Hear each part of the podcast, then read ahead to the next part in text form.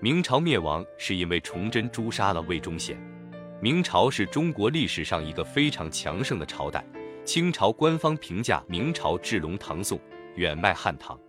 全盛时期的大明朝，东起朝鲜，西据吐蕃，北伐蒙古，南下西洋，威震东亚，名扬四海。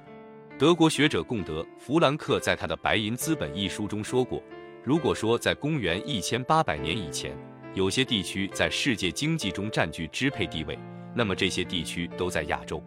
如果说有一个经济体在世界经济及其中心等级体系中占有中心的位置和角色，那么这个经济体绝对就是中国。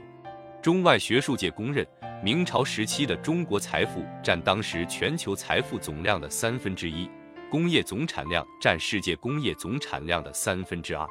明朝晚期国力依然强盛，经济进步，文化繁荣，尤其江淮一带商业昌盛。经过张居正的新政之后，万历朝成为明代最富庶的时期。然而，就是这样一个拥有强大实力的赫赫帝国，竟突然间轰然倒下，就这么说亡就亡了。明朝为什么会突然灭亡？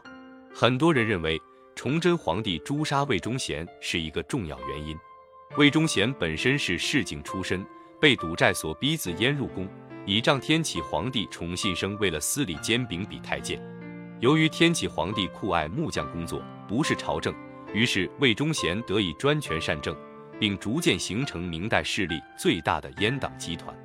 阉党对朝廷另一大势力集团东林党进行了血腥镇压，残杀了左光斗、杨涟等一大批朝廷重臣。但好景不长，天启皇帝仅在位七年，在二十三岁时就英年早逝。继位的崇祯皇帝早就痛恨阉党集体，即位两个月就以迅雷不及掩耳之势处置了魏忠贤。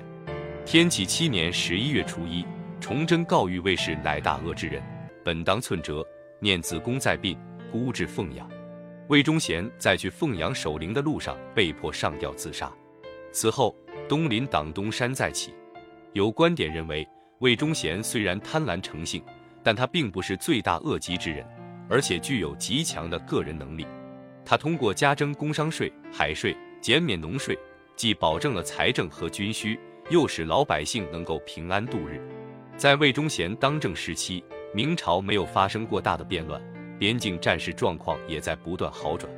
一定意义上来说，魏忠贤可以说是能臣。你是皇帝，你要钱，他给你弄来钱；你要大臣听话，他给你监督个诸和大臣。这帮人家里掉个铜板，你在宫里就能听见响声。你要朝政清平，他给你监督各种规章制度、抚恤赈灾的实行。这样的大臣难道不算能臣？而且不管魏忠贤再怎么折腾，也没有损耗皇权一分一毫，甚至可以说他就是皇权的代表。而崇祯皇帝虽然志向远大，但是却生性多疑，刚愎自用，惯于推卸责任，既无治国之谋，又无任人之术。那么理所当然的，志大才疏的皇帝崇祯错杀了有能力又实干的魏忠贤，而重用只会空谈阔论、做道德文章的文官庸才，从而导致了大明朝的迅速垮台。但是不得不说，这样的认识过于肤浅。崇祯处死魏忠贤，确实可以看作明亡的一个直接诱因。但是明亡的原因不在于魏忠贤的个人因素，而在于明王朝内官和外官的制衡体系被打破。国家局势一边倒地向文官集团倾斜，皇帝失去了权力的支点。实际上，明亡的原因极其复杂。明朝国祚二百七十六年，历时六位皇帝。王朝初期，皇帝多雄才伟略，能励精图治，王权自然可以把控得很牢固，政通人和，国事欣欣向荣。然而几代之后，继任的皇帝由于长在深宫，不通事务，根本无法与一路披荆斩棘、过五关斩六将才得以出人头地的人中翘楚所组成的文官集团抗衡。因此，从英宗开始，皇帝对内官的倚重不断加深，其目的在于制衡外官，以确保皇权。所以，成化皇帝可以专心搞房中术，嘉靖皇帝可以专注于炼丹术，正德皇帝可以当大将军，天启皇帝可以做小木匠，万历皇帝可以三十多年不上朝，而王朝依旧可以运行百余年如常。因为军国大事决策出自内阁票拟和司礼间批红的协调，皇帝只需要做好名誉的领袖即可。然而物极必反也是一个规律，民间有说汉亡于外戚，唐亡于藩镇，宋亡于外敌，明亡于党争。段宋明王朝的恰恰也是这个内官和外官相互制衡而皇帝懒政的政治体制，因为它带来了明末残酷的党争。这里的党与现代汉语的党不同，现代汉语简化字党的下半部分是兄字，意指在特定的群体中兄弟友爱；古汉语繁体字党的下半部分是黑字，原意指晦暗不明、非公开、暗地里、私下、偏袒，一般为贬义。诚然党同伐异存在于历朝历代，但是明末的党争还是触目惊心。以东林党和阉党为代表的党派争斗，时时刻刻处在剑拔弩张、你死我活的白热化状态，极大地消耗了统治集团内部的力量。有人说明亡于东林党患，而非党争。实际上，东林党患只是党争的一种表现形式而已，而崇祯处死魏忠贤同样只是党争的一种表现形式。当然，党争也只是明亡的一个表面原因，明亡的根本原因在于土地兼并日益严重，利益集团和集团利益固化，加之天灾人祸、内忧外患而导致的民不聊生。那么在明亡的过程之中，崇祯皇帝需不需要负责任呢？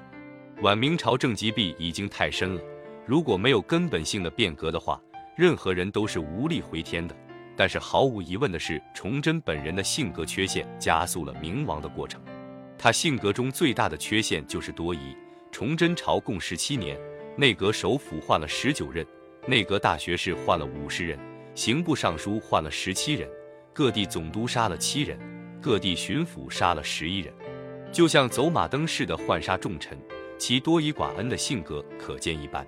在袁崇焕事件上，他的这一性格缺陷得到了最充分的体现。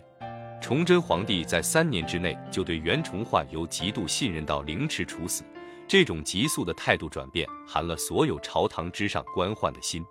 从此再无人事边事，也无人事内事，于是崇祯皇帝真的成了孤家寡人。以现代心理学理论来分析的话，崇祯皇帝这是属于典型的缺乏非整合能力的人格。所谓非整合能力，是指人们承受、认知、情绪上的复杂性的能力。具备这种能力的个体能够容许矛盾的信念、情感同时存在，并不会感到不适。这样的人对待人和事都更宽容，更能够接受不完美和变化。而欠缺非整合能力的人，会对复杂的矛盾的认知产生极大的精神压力，容易走极端，倾向于对人和事的绝对信任或绝对不信任。崇祯皇帝在即位之初，用了不到三个月的时间，彻底铲除了魏忠贤及其余党，但是却使得东林党一党独大，变得难以约束。对于袁崇焕，崇祯皇帝由于他五年平定辽东的夸大之词，就把自己的身家性命和大明王朝的安危都托付给了他一人，这是何等的天真和儿戏！袁崇焕当时就对质疑的大臣私下说过，皇上对于平定辽东的期望太大，所以他只是暂且用五年平辽之说来安慰皇帝的心罢了。但问题是，这还没有到达五年的期限，才三年多，崇祯就因为袁崇焕擅杀毛文龙和援救京师策略而亲自下令将他给凌迟处死。这是典型的从一个极端走向另一个极端的人格。作为帝国的最高统治者，这种性格缺陷不仅仅危害个人，而是会危害整个国家。